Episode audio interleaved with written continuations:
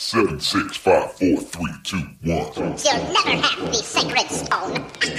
Oh, this you crazy mother.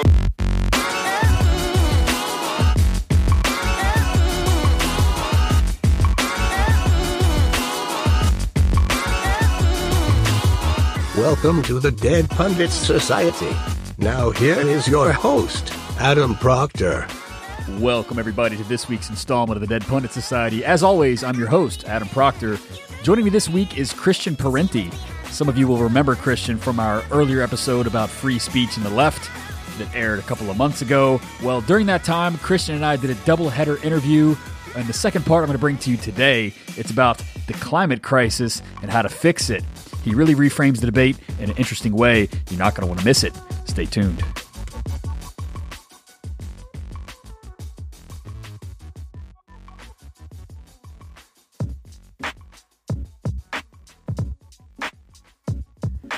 This week's episode is a nice follow up to last week's show where I had on Matt Bruenig and we talked about left wing policy solutions for a new era. We talked quite a bit about reframing welfare as a system that supports the needs of all in a socialist society and how to get there. So this week we're talking about environmental policy. And Christian Parenti's argument is a very interesting one. It comes uh, largely from an article that appeared in Dissent magazine back in 2013. It's called The Radical Approach to Climate Change. And he makes a number of really interesting arguments. And prime among those you're going to want to uh, look out for, you're, you're not going to be able to miss it, is that he really wants to make a distinction between climate change and the larger ecological and environmental crisis. And he says, notably, at one point in the, in the interview, he says, climate change is just a subset of a bigger, broader problem that is the larger ecological crisis. And he, he finds that it's really important to stress this distinction because otherwise we face an intractable problem of environmental catastrophe. And really, climate change is that important that we need to distinguish it from, you know, the radical transformation of our economy to a green one. Uh, the, the, the, problem of climate change, as Parenti will reveal, is eminently achievable given the policy, legal, and economic structure that we have in front of us today. Uh, the only thing that is missing is the political movement to put those those already existing platforms in place. So I think you're really going to enjoy the interview today with Christian Parenti. Um, it's a fairly short one, but it's really you know to the point, and, and we get the job done in a fairly short amount of time. And yeah, the crucial takeaway here is the need to battle cynicism when it comes to the impending ecological doom that we seem to be facing with climate change. Uh, we have to make people think that this battle is winnable because it is imminently achievable. So, as I said, I held off a couple of months to air this interview because I wanted to air it alongside the policy series that I'm sort of running right now for the next week or two, uh, talking about left wing policies for socialist strategy and so on. But the main reason I wanted to wait is because Christian is going to be speaking at this year's Left Forum. For those of you who don't know, the Left Forum is a yearly event. It's a conference for activists and, and organizers and theorists and such. It's really a hodgepodge kind of clusterfuck of people. But there's some really interesting things going on this this year at the Left Forum in New York City. Look it up online if you're not familiar with it. It happens in two weeks. Uh, Christian Parenti is going to be on a panel talking about the e- ecological crisis and how to solve it. Uh, you're not going to want to miss that if you are in the New York City area or the uh, Acela corridor, as they call it. Uh, one of my previous uh, amazing guests, Angela Nagle, is also going to be on a panel. I'll be there as well the dead pundit himself, live and in person, as if you care. But uh, if you're going to be around the left forum, feel free to hit me up on Twitter for a meetup. I'm happy to, to talk to anybody who likes the show. That means we're like minded. I'm sure we have a lot to talk about. So if you're going to be at the left forum, hit me up. I'm going to have a portable recorder. I'm going to do some on scene interviews to bring to you guys over the course of the next couple of months. I'm really excited about you know expanding the capacity of the show to bring you a better product. So, yeah, if you want to contact me about the left forum or any other matters, you can find me on Twitter at Dead Pundits. Once more, that's at Dead Pundits, one word, no punctuation. Also, feel free to hit me up on Facebook. You can find my Facebook page at the Dead Pundit Society. Just search for it there, and you'll find the page pretty easily. You can like it, follow it, stay up to date with all the new episodes and all the news that comes out, and so on and so forth. So that's it. Uh, just one more thing before I air the interview today. As a, as a frequent reminder, many of you will uh, have heard this spiel many times, and I apologize for that. But join my Patreon page if you like the show. I need your you know financial support to travel to conferences, to buy new equipment, and to pay for the hosting fees that are piling up as we speak. So, to all my current Patreon subscribers, thank you so much for your continued support. You're all heroes. Your efforts and your financial contributions are certainly appreciated. For those of you who have not subscribed, please consider doing so. Uh, there's some bonus footage on the Patreon page. That catalog of bonus material for subscribers only is going to increase exponentially in the next couple of months. I have some really exciting plans lined up for that. You're not going to want to miss them. So check out my Patreon page at patreon.com slash dead pundits. That's patreon.com slash dead pundits. And you can subscribe at the $3 level a month, $5 a month, or $8 a month if you are filthy, stinking fucking rich. In any case, if you like the show, please support it, tell your friends, share me on social media, spread the word. Yeah, so here it is. Without further ado, Mr. Christian Parenti, part two. Enjoy. 2016 will go down as the hottest year on record, and the North and South poles can't handle the heat. Climate scientists say polar sea ice the size of India has disappeared. That's about as big as two Alaskas. Now, the amount of sea ice at the poles is at a record low for the season. CBS News contributor and theoretical physicist Dr. Michio Kaku joins me now. It's nice to see you. Thanks for being mm-hmm. here. All right. So, first of all, let's just start with explaining what sea ice is and why this is so significant, the melting of it. Well, if you're thinking about buying beachfront property anytime soon, you may want to think twice.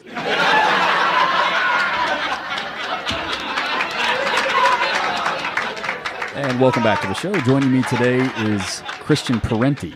Among many other books, uh, he has written The Tropic of Chaos, Climate Change, and the New Geography of Violence. That was out in 2011. Uh, he's going to be headlining the Left Forum uh, this year in New York City. Coming up this summer, he's going to be talking about climate change, and uh, thankfully, he's kind enough to join us today to talk about that very topic. How are you doing, doing today, Christian? I'm doing all right. How are you?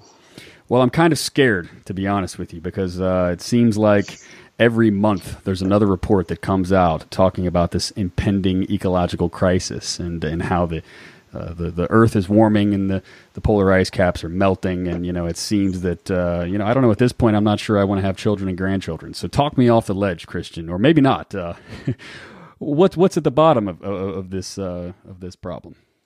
Yeah climate change is extremely serious. Um, the you know the science is very clear that the changes caused by climate change are potentially nonlinear. You know, I mean, the basic issue is that burning fossil fuels emits greenhouse gases, primarily CO2, into the atmosphere that traps heat in the atmosphere that would otherwise radiate back out into space. And that is uh, leading to an unraveling of the entire climate system. And the potential uh, results of this could be really apocalyptic because of that, I think people conflate the environmental crisis as a whole with climate change. And uh, they think that the only way to deal with climate change is to have a completely sustainable society and socialism or or something you know frequently the people who argue this don't even have the courage or tenacity to name the society that they're imagining um, and what i've been trying to argue is that actually climate change is just a subset of a bigger, broader problem, the interconnected crises that are you know the larger environmental crisis which involves deforestation overfishing increased toxicity of the environment et cetera et cetera et cetera mm-hmm. right? Climate change is just one piece of that. And it gets confused with and conflated with the broader ecological crisis because the implications of climate change are so uh, potentially apocalyptic. But if we separate out the pieces of the broader environmental crisis we see that climate change is the most pressing one because the time frame for its changes are most immediate And uh, I, I've been trying to argue that we can, in fact, deal with climate change even on its compressed time frame. And the reason I've been trying to make this case is in part because I think one of the the main unacknowledged problems in the environmental movement is cynicism.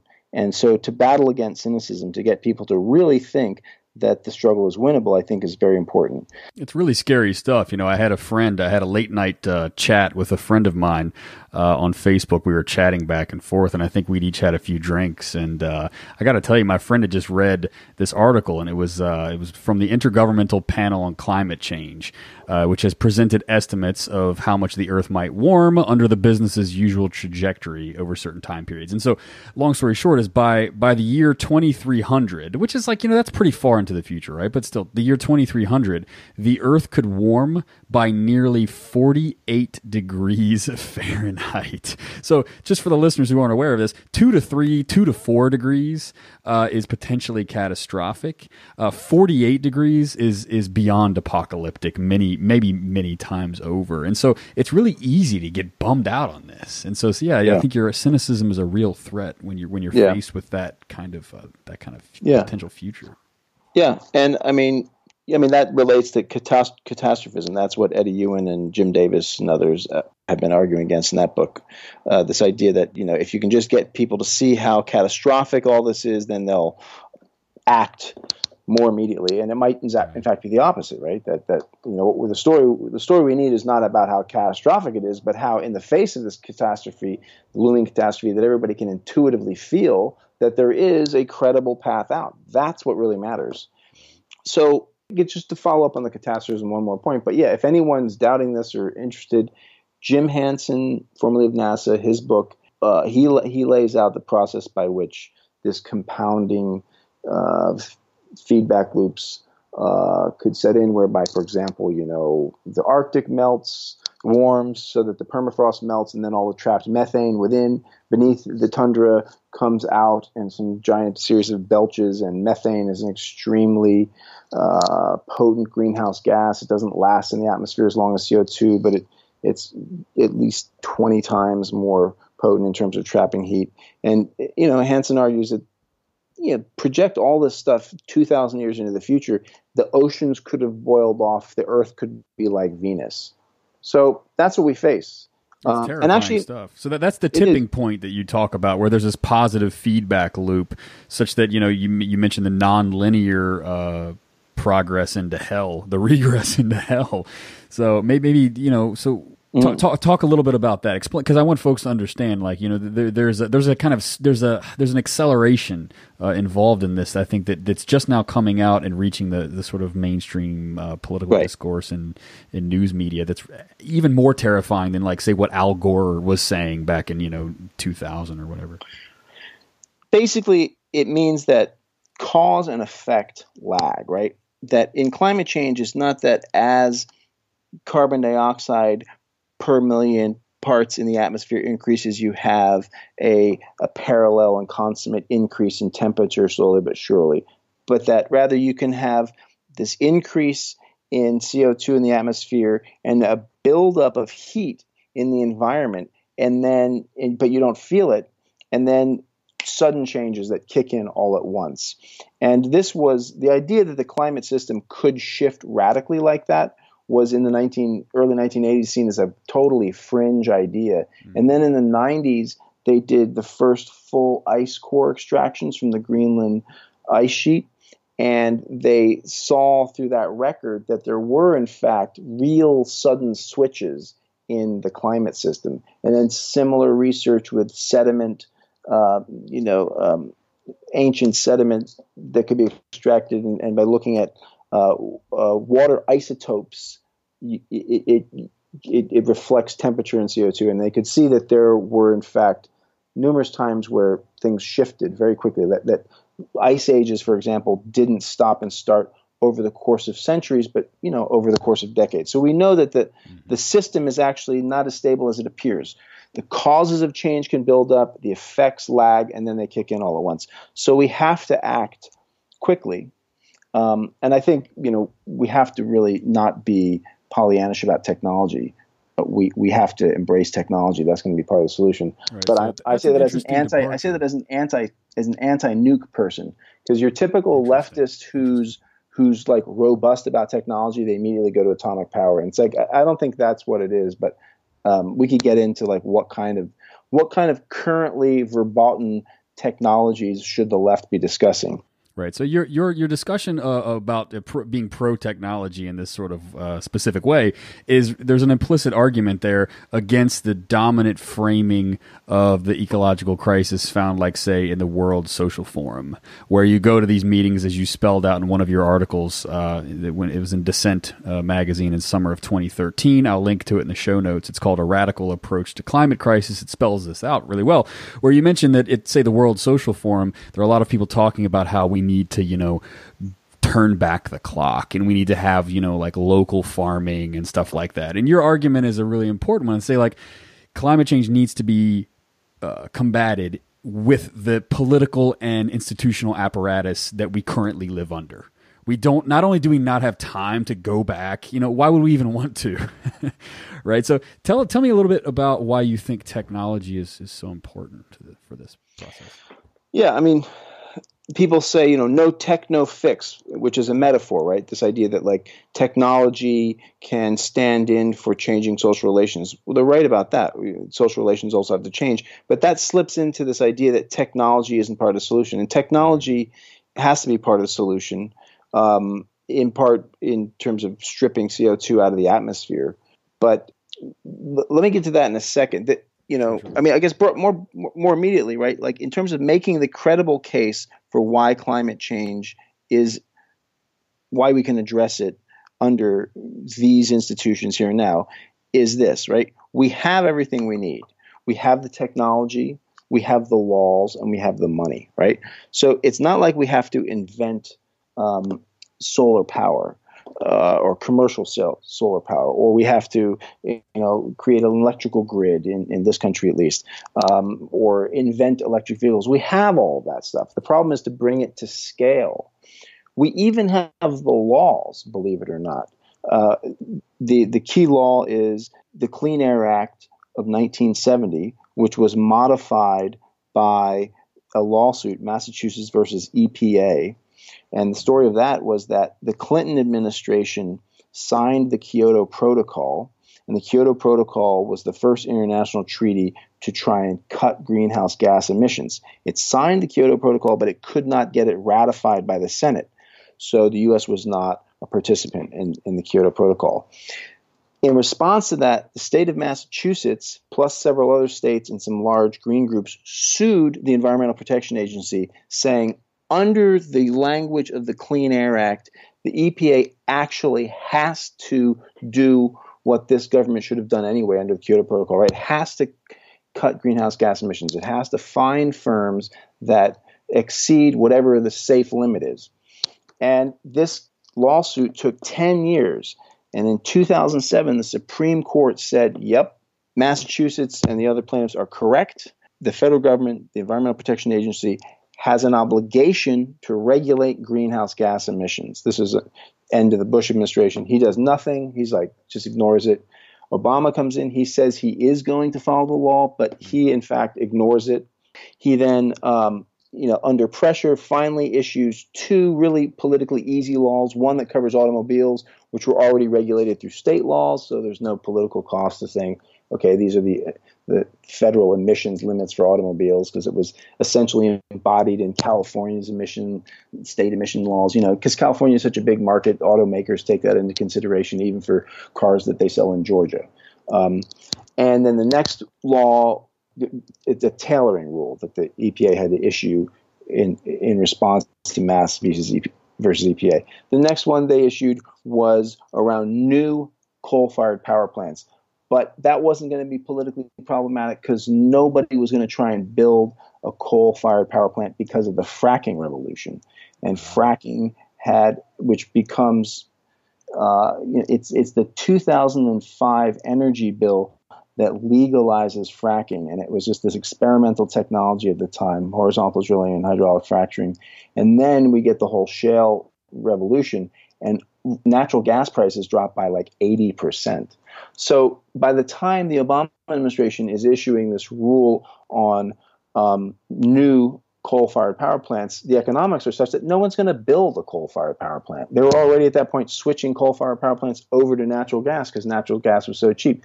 So those are both like politically easy. Then the next thing was existing coal fired power plants, and that's the Clean Power Plan. And that's this highly compromised, um, sort of pathetic law that Trump is uh, making war on. So anyway, that's that's the law in a nutshell. That we have this law, Massachusetts versus EPA, and we're waiting for the EPA to issue tailoring rules for you know the uh, oil refining industry, for bakeries, for cement plants, for the uh, the rails, for air traffic. Traffic, you know, I mean, they have to produce rules for all this stuff, and it's, it's obviously not going to be done under this administration. Mm-hmm. But the point being that we have the laws, even in this country, which is the most recalcitrant country in terms of the international equation as regards climate change. And then finally, right, I'm listing the three things that we have, the three pieces that we need to move forward, even under these compromised conditions the technology, the law, and then finally the money. And we have the money.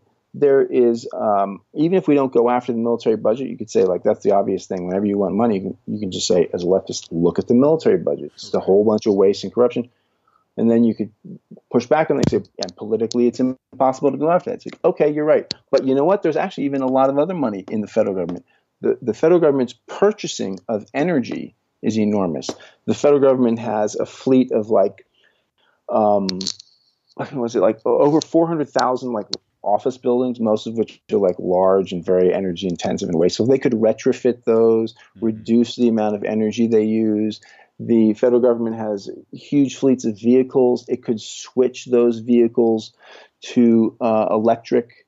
And if the federal government did that and then large states followed suit using this purchasing power, which I've called the, the big green buy, that would help drive uh, the rest of the market. The producers of clean technology, one of the main problems they, they face is you know being able to to achieve economies of scale. So years ago, I interviewed uh, the CEO of a company that assembled electric trucks.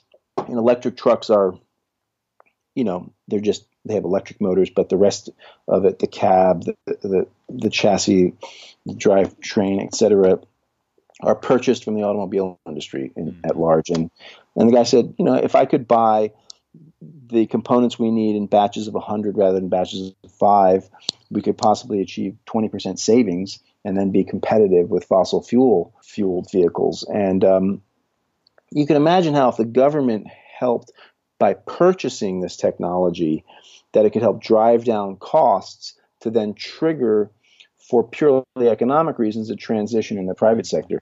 And this is a really important fact about how technology is developed under capitalism government plays a huge role and it doesn't just play a role in subsidizing r&d it also generally plays the role as the first generation consumer you think right. about airplanes um, computers uh, medicine like war and the government and medicine and that's where all those like the latest innovations in anesthesia and all this kind of stuff comes from so right. i mean the government the role of government consumption is very, very important. And laying the infrastructure as well, right? If you have electric vehicles, you need to have charging stations, and of course, so it's yeah, it's, it, there's a feedback exactly. loop that can they can sort of feed itself. But uh, as you mentioned, this sort of uh, the sort of uh, what do you call it? The uh, something socialist. The shadow socialism of the right. U.S. government can facilitate this big green buy that will kick off this feedback loop that can facilitate this transition.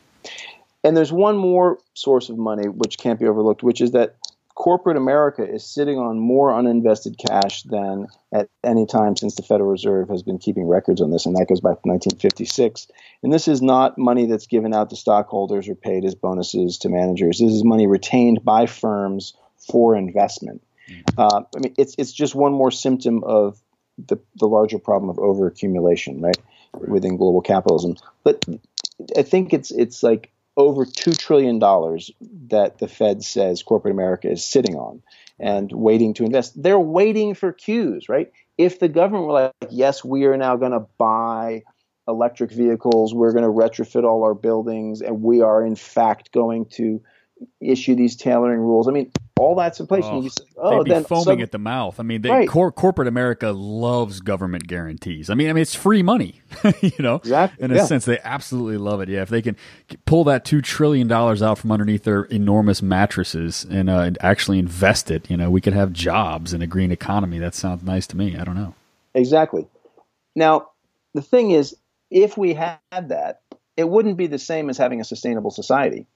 What it would do is it would start decarbonizing the global economy. And if it, that happened rapidly and radically enough, it would buy us time to deal with the other environmental problems like overfishing, deforestation, et cetera, et cetera.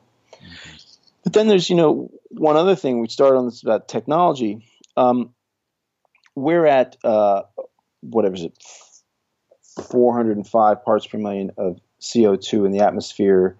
The tipping points are associated with 350. That's the name of the organization. It's like the politically correct thing to say is that well, you just plant trees and that's how you strip CO2 out of the atmosphere. I don't think that would work actually. And typically, what lefties who are pro technology, they, they you know embrace nukes. It's like this is the um, the the the brave, robust, macho kind of technology to embrace. I think atomic power is completely a waste of time, partly because it's extremely expensive. Oh yeah, I mean the government subsidies required to even keep it going could Yep. be invested in, in other things, right? That- wind yeah. wind energy and and uh, you know non carbon related technologies. Yeah. And also, you know, a nuke plant only works if it's 100% completed. You can design a wind farm that has 300 turbines, and if you have some problem and you only build 175, well, then you connect 175 of them to the grid. There you go.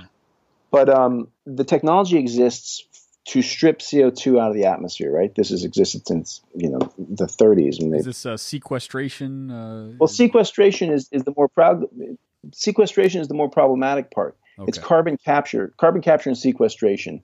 It typically you strip the CO2 out of the atmosphere and then turn it into a critical gas and put it in the ground. And that part is highly problematic because if mm-hmm. CO2 is stored as a gas, then it can leak out. It's deadly as a gas. But the technology exists to to turn CO2 essentially into baking soda. Now, the cost of this is like astronomical at this point but the technology exists. There are firms that are selling this equipment to the oil industry um, and and other um, you know industrial facilities that want CO2 supplies. The oil industry uses CO2 to pressurize wells. They shove CO2 back down wells to create pressure to drive oil up. But you know, at this point, you'd you could only imagine socialization working. But if the governments of the, the major powers of the planet took science seriously, they would realize that the whole thing is going to unravel and come apart unless this technology is whatever seized, purchased, whatever. Do it. It doesn't matter, right? Make make the inventors rich or throw them in jail. Who cares?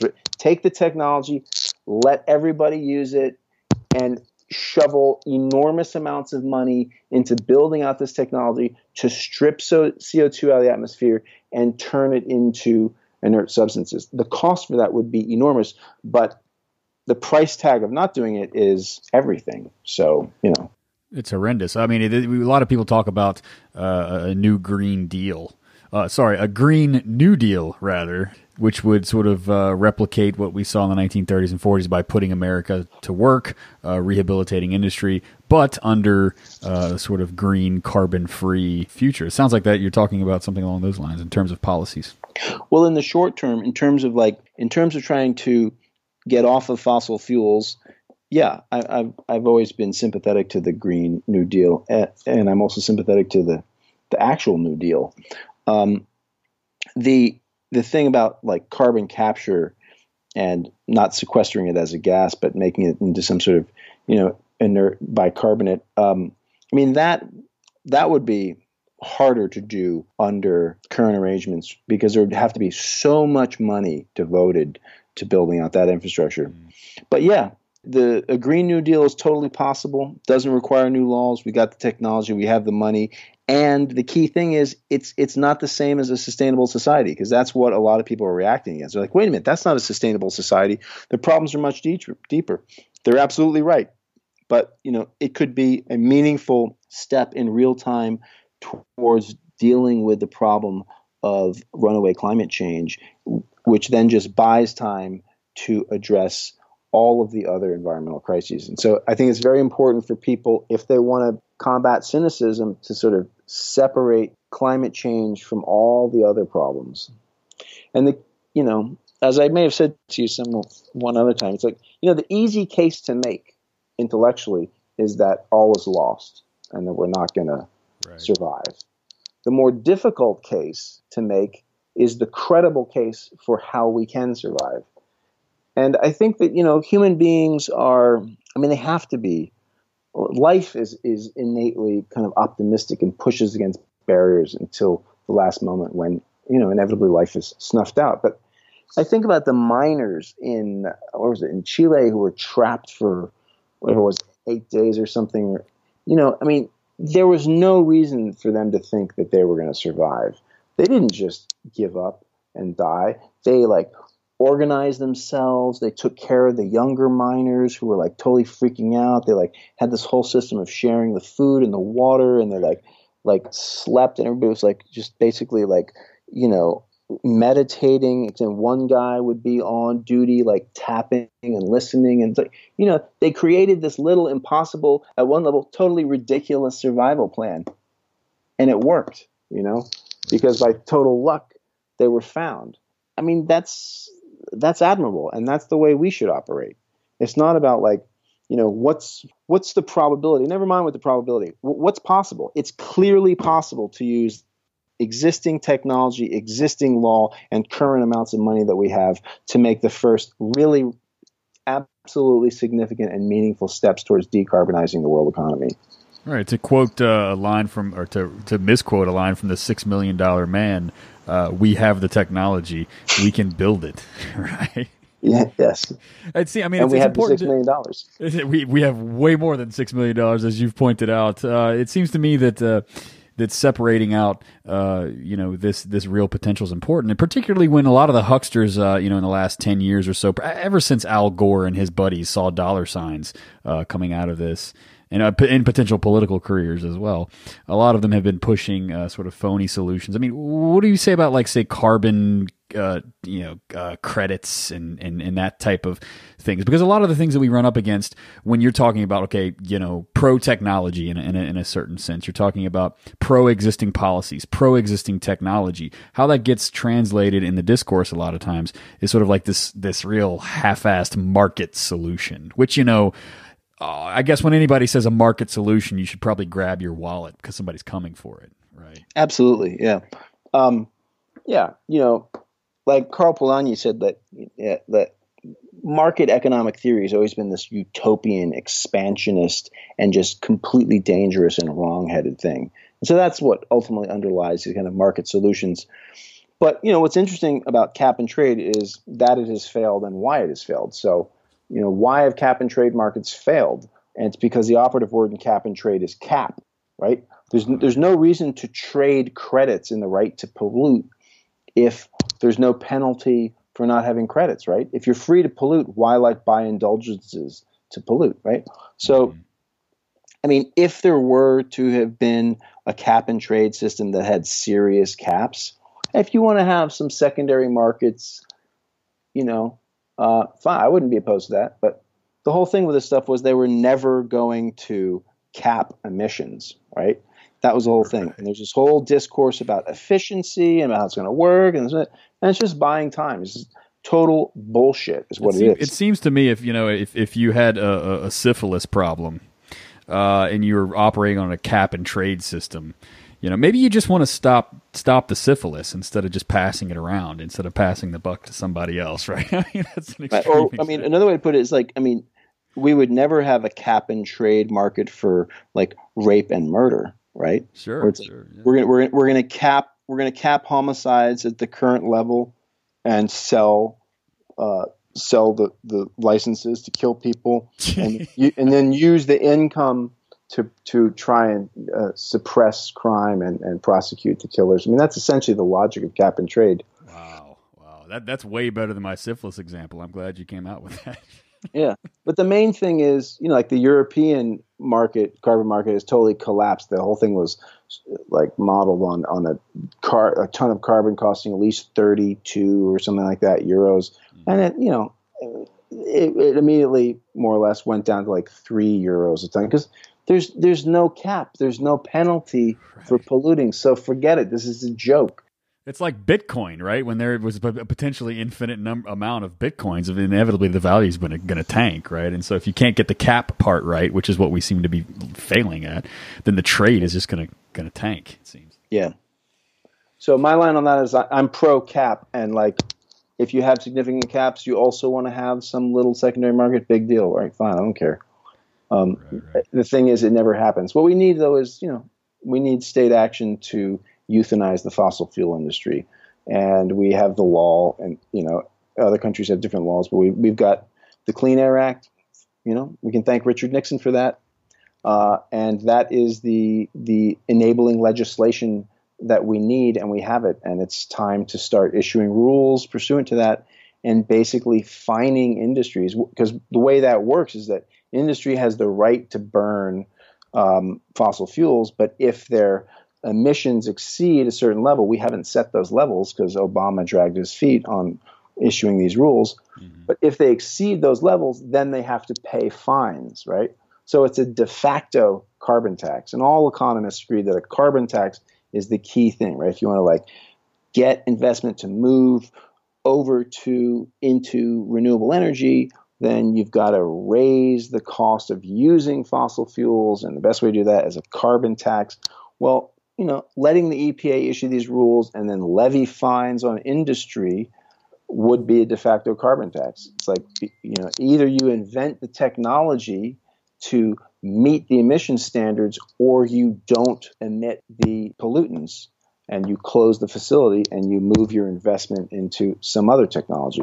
Right on. So let's. I mean, let's let's wrap up uh, in about in the next five minutes. Um, but but let's let's let's finish on this question because I, this all sounds very encouraging. Uh, I was a little depressed when we first started this interview, so you're doing your job somewhat at least. Uh, you talked me off the ledge. But why, I mean, it, it, just I can't help but to feel maybe I'm being too cynical here, but it just really feels like we're getting our ass kicked right now, right? I mean, Trump is dismantling EPA regulations. Uh, you know, this this climate change business is is just picked apart by the anti-intellectual right uh, of this country. You know, why is it that we're losing? It seems to me, you know, that, the, that there's something wrong with our strategy, that there's something wrong with our political practice, that we're not really able to sell this. And and the right wing can sort of, you know, accuse us of being these like shrieking, hysterical liberals.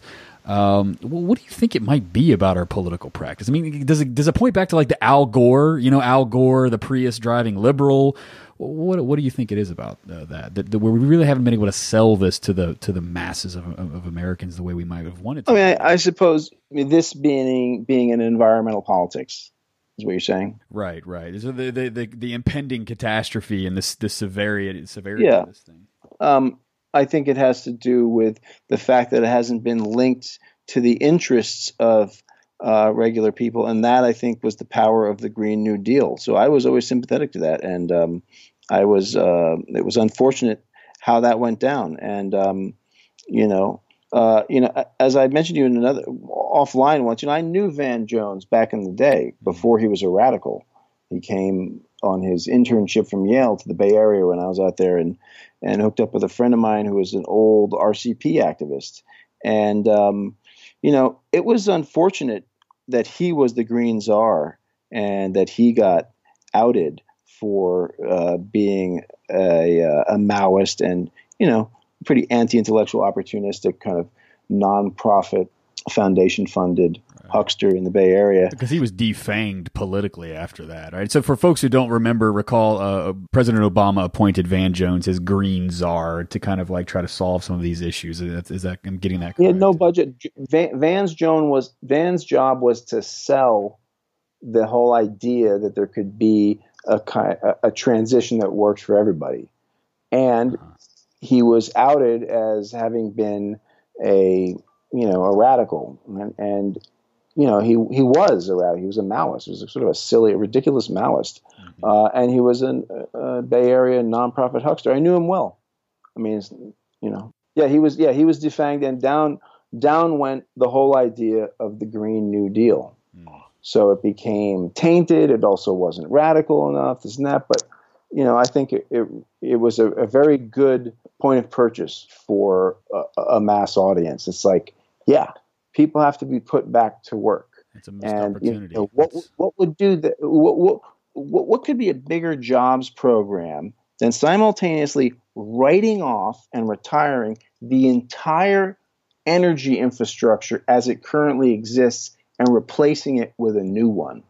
Come on, you know, right. it would. I mean, that would be a huge project. Instead, we've got uh, Hillary Clinton saying that we're going to put a lot of coal miners out of business, you know, and uh, yeah. you know, and you know the the what's on offer there, of course, is uh, you know job training. Oh, that yeah. sounds nice. I'm a 60 year old coal miner. I'm going to go back to community college. This is the answer that they, that the mainstream liberals uh, sort of have on offer, and of course, it's it's not a climate based uh, fix there. So, yeah. well, your your strategy is clearly much more optimistic, and uh, you've talked me off the ledge. I feel better about our, our, our chances. It seems to me that we need to focus in on uh, climate change and talk about the ecological crisis somewhat in distinction from that. So, any parting words uh, before before we go? Um, I'm I'm heartened by the the younger generation, the millennial left. I mean, I think the millennial left is, um, you know, there's a lot of problems with social media, this, that, blah, blah, blah, the usual problems. But I, am I'm, I'm really heartened by how many people are political, and um, so you know that that's part of what gets me through the day is realizing that there's so many people who despite everything that's trying to make us stupid and short sighted and narcissistic and lame and, um, you know, not connected to real victory and not caring and, and sleepwalking through life like avatars. You know, despite all that, this this next generation, your generation, is producing a whole renaissance of thinking and activism, and um, it's great. So it's not enough yet, but step in the right direction. We're definitely moving towards building the uh, political forces uh, that will that will be needed to implement our existing uh, platform into some serious uh, change. So. Christian Parenti, thanks again for joining us. Uh, everybody, go out and uh, pick up his book, The Tropic of Chaos. It was out in 2011, but still incredibly relevant for today's, you know, political ecological crisis. So, thanks again for joining us, Christian. You bet.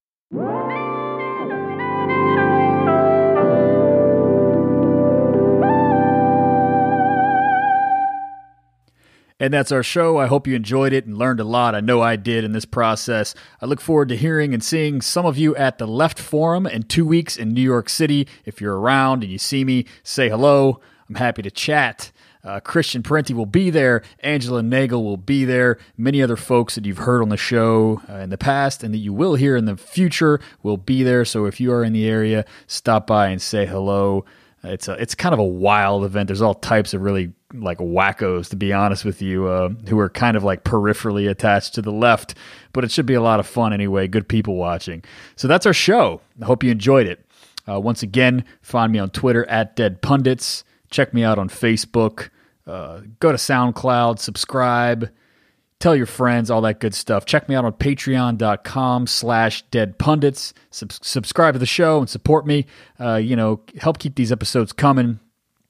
Uh, you know, I have some big plans in the future, but I'm going to need your financial support to make those plans a reality.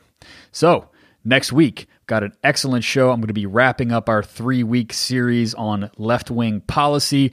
Joining me is Megan Erickson Kilpatrick and Kenzo Shibata. Both of them are educators in uh, New York City and Chicago, respectively. We're going to talk about neoliberalism and what this shitty education system is doing to poor and working class kids across the country. You're not going to want to miss it.